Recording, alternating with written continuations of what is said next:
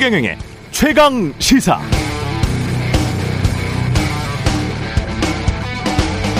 네, 지난 금요일 KBS 9시 뉴스가 오세훈 후보의 내곡동 땅에 대한 보도를 했습니다. 오세훈 후보 처가가 2005년 6월 개발 용역 직전에 내곡동 땅의 경계 측량을 했고 이때 오세훈 후보가 있었다는 복수의 목격자 증언이 담겨 있었습니다.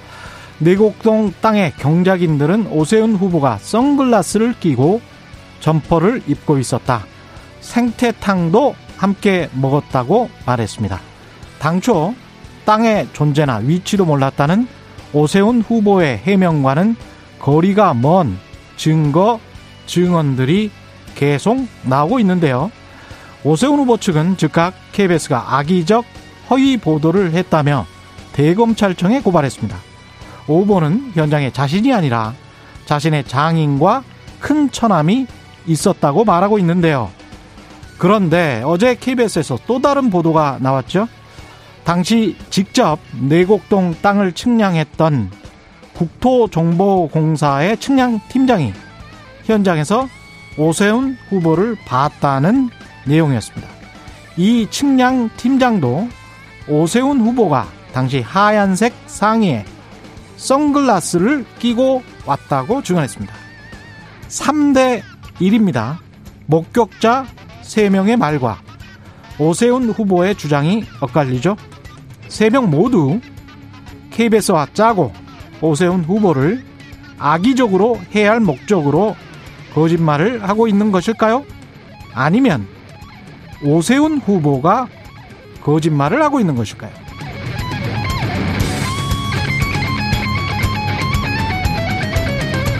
네, 안녕하십니까. 3월 29일 세상에 이익이 되는 방송 최경련의 최강시사 출발합니다. 저는 KBS 최경령 기자입니다. 최경령의 최강시사 유튜브에 검색하시면 실시간 방송 보실 수 있고요. 문자 참여는 짧은 문자 50원, 긴 문자 100원이 드는 샵 9730 무료인 콩 어플에도 의견 보내주시기 바랍니다.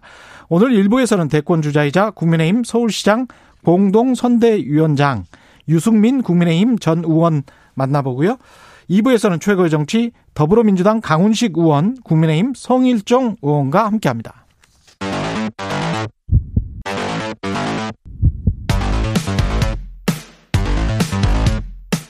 오늘 아침 가장 뜨거운 뉴스 뉴스 unboxing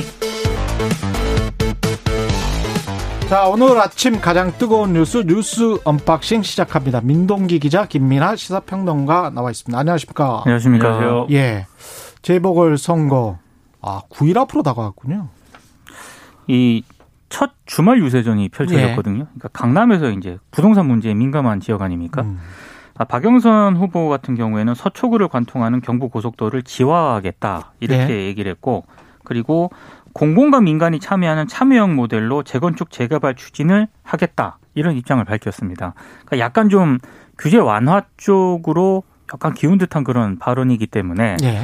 너무 지금 규제 완화 쪽으로 지금 공약이 가는 것 아니냐라는 그런 지적이 나오고 있는데요. 음. 오세훈 후보 같은 경우에는 자신이 취임하면 일주일 안에 재건축 재개발 규제를 풀겠다라고 얘기를 하지 않았습니까? 예. 근데 박영선 후보는 이걸 비판을 하면서도 다 허가하면 투기판 서울이 된다 이렇게 비판을 하면서도 예.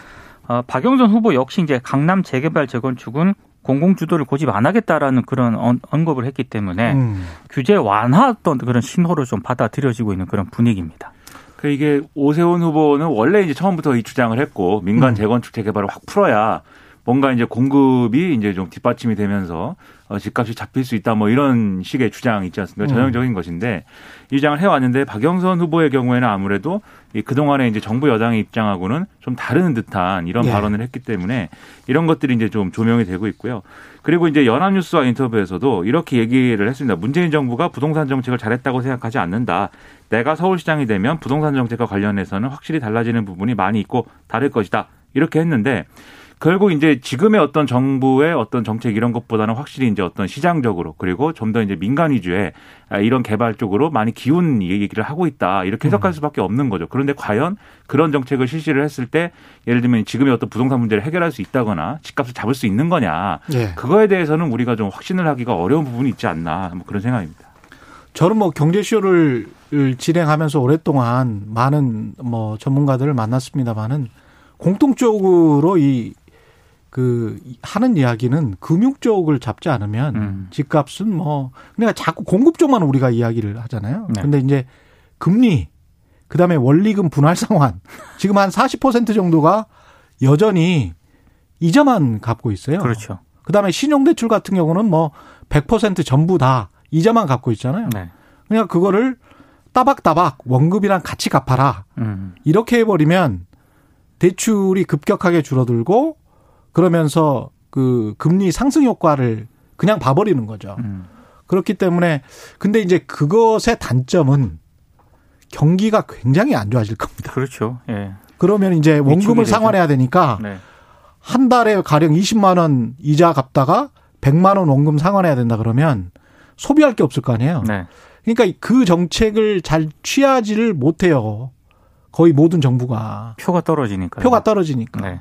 사실은 재건축 재개발만 이야기하고 있는 두 후보 모두 일종의 선심 선심성 공약이다. 저는 그렇게 생각을 합니다. 예. 과거에 비해서는 이제 원금을 같이 갚는 그 대출의 형태가 더 많아지긴 했죠. 근데 그것도 그렇죠. 사실 기존의 어떤 굉장히 장기화 시켜서 음. 대출을 길게 이제 기간을 둬서 예. 원리금을 상환하는 것에 부담을 줄이는 형식으로 이제 많이 하고 있기 때문에 음. 말씀하신 대로 뭐 방법을 여러 가지를 해도 기본적으로 부동산을 담, 부동산 담보 대출을 기반으로 해서 이제 금융이 자기 존재가 있고 그걸 통해서 또 이제 산업이 굴러가는 이런 방식의 이제 체제에서는 아무래도 이제 뭐 어렵겠죠. 그런 방식의 문제를 해결하는 게. 음. 근데 중요한 거는 일단 서울시장이 거기에 대해서 이제 할 수 있는 역할도 또 제한적인 부분도 있고 하기 때문에 그렇죠. 그렇죠. 이 부동산 대책이나 공약이라는 거를 사실 어떻게 가져갈 거냐 근데 고민스러운 부분이 있을 수밖에 없는데 예. 기본적으로 지금 정부 정책과 이런 어떤 정부가 그동안 이제 해왔던 패러다임이 음. 이번에 무너지고 마지막으로 이제 LH 사태 때문에 완전히 이제 좀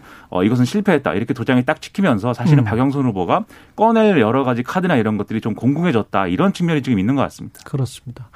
게다가 이제 그 유권자 구성을 보면요. 부동산 정치하기는 참 재밌는 것 같아요. 네. 유주택자 가구가 55% 정도 되고 서울 맞습니다. 같은 경우는 맞습니다. 무주택자 가구가 45% 정- 정도 되거든요. 네. 전국적으로 봤을 때는 유주택자가 60대, 무주택자가 한 40 이렇게 가구 수가 돼 있기 때문에 네.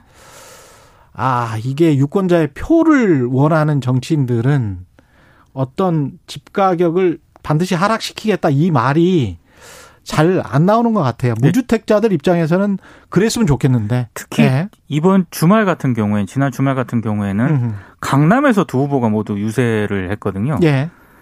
그런 특, 특성도 좀 감안해야 될것 그렇죠. 그렇죠. 아, 강남이라는 그 지역적 특성. 네. 근데 후보들 간 지금 막말 논란- 논란도 좀 있고 내곡동 땅 의혹 내가 제가 오프닝에서 말씀드렸습니다만은 그것도 있고 그 막말은 예, 이게 옮길 때 굉장히 조심해야 되기 때문에요. 예. 그냥 막말이라고 하겠고요. 예, 그 내곡동 땅 같은 경우에는 그 오세훈 후보가 내곡동 땅의 존재와 위치도 몰랐다. 이게 처음 해명이었거든요. 그렇죠. 근데 최근 KBS 보도를 보면 이 오세훈 후보가 지난 2005년 내곡동 땅 측량에 참여를 했고 음, 이로부터 9일 후에 서울 도시주택공사가 조사 설계 용역 계약서를 체결했다. 예, 이렇게 보도를 했습니다. 특히 이제 당시 치- 오프닝에서도 언급을 하셨지만 당시 측량 팀장이 측량 현장에 오세훈 후보가 나왔다 이렇게 말을 했다고 지금 KBS가 보도를 했는데요. 예, 오세훈 후보 쪽에서는 이렇게 해명을 하고 있습니다. 당시 측량을 의뢰하고 입회한 사람은 오 후보의 처남이다, 큰 처남이다 그렇죠. 이렇게 반박을 했고 예, 또이 허위 사실 공표 등의 혐의로 KBS를 검찰에 고발을 했습니다. 고발한다고 음. 밝혔죠. 예, 그러니까 이게 결과적으로는 거짓 해명을 했다 이런 이제 빌미를 주고 있는 거고 그래서 더불어민주당은 사퇴를 지금 요구하고 있습니다. 왜냐하면 오세훈 후보가 그간의 이제 해명 과정에서 자기가 이 처가의 땅으로 인해서 이득을 보게 하는데 관여를 했거나 또는 자기가 어떤 압력을 행사해 가지고 이것에 대한 뭐 양심 선언이 나오거나 이러면 내가 후보직 사퇴하고 정계 은퇴도 하겠다 이렇게 주장을 했기 때문에 그런 약속을 지켜라 이렇게 주장을 하고 있는데요. 음, 그래서 이제 쟁점으로 보면은 첫 번째 해명이 잘못됐다. 이것은 점점 이제 어떤 우리가 아, 그런 것 같다. 이렇게 생각해 볼 만한 근거들이 좀 늘어나고 있는 게 사실입니다. 예, 근데 이제 그 다음에 쟁점. 그러면 실제로 이 내곡동 땅이 개발이 되거나 뭐 이렇게 되는데 어떤 오세훈 후보가 시장직이나 이런 거를 활용해서 어떤 압력을 행사했거나 그런 걸 이제 모색을 했느냐. 관한 건 사실은 그런 근거는 또 지금은 없는 상황이죠.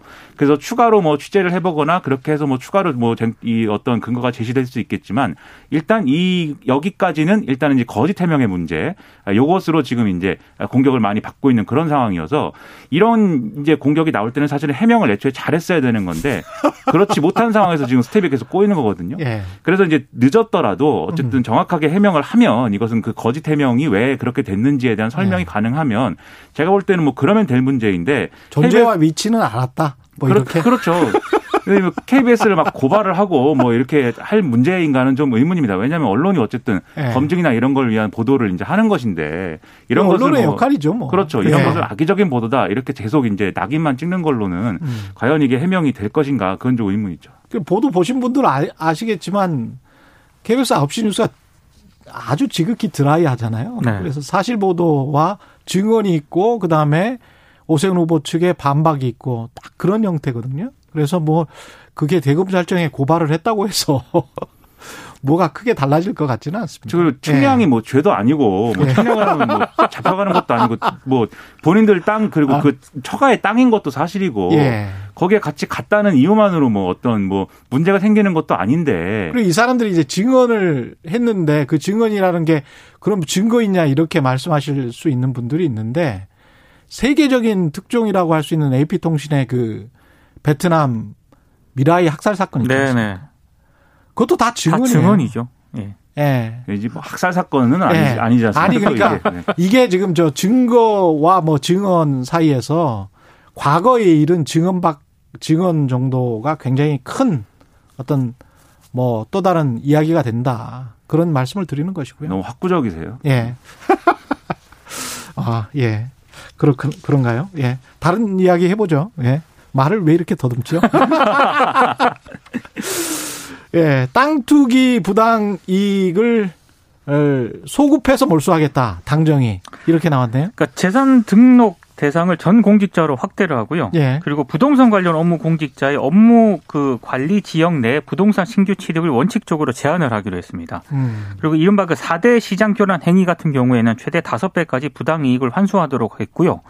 농지 취득 심사라든가 특별 사법 경찰제 도입 등 관리 강화 방안을 마련하기로 했는데 만약에 이제 모든 공직자를 재산 등록을 의무화하지 않습니까? 예. 그러면 지금은 재산 신고 대상이 현행 한 23만 명 정도 되거든요. 음. 150만 명 이상으로 늘어날 것으로 보입니다. 예. 공무원 노조에서는 강력히 반발을 하고 있습니다. 아, 반발할 네. 만하네 또.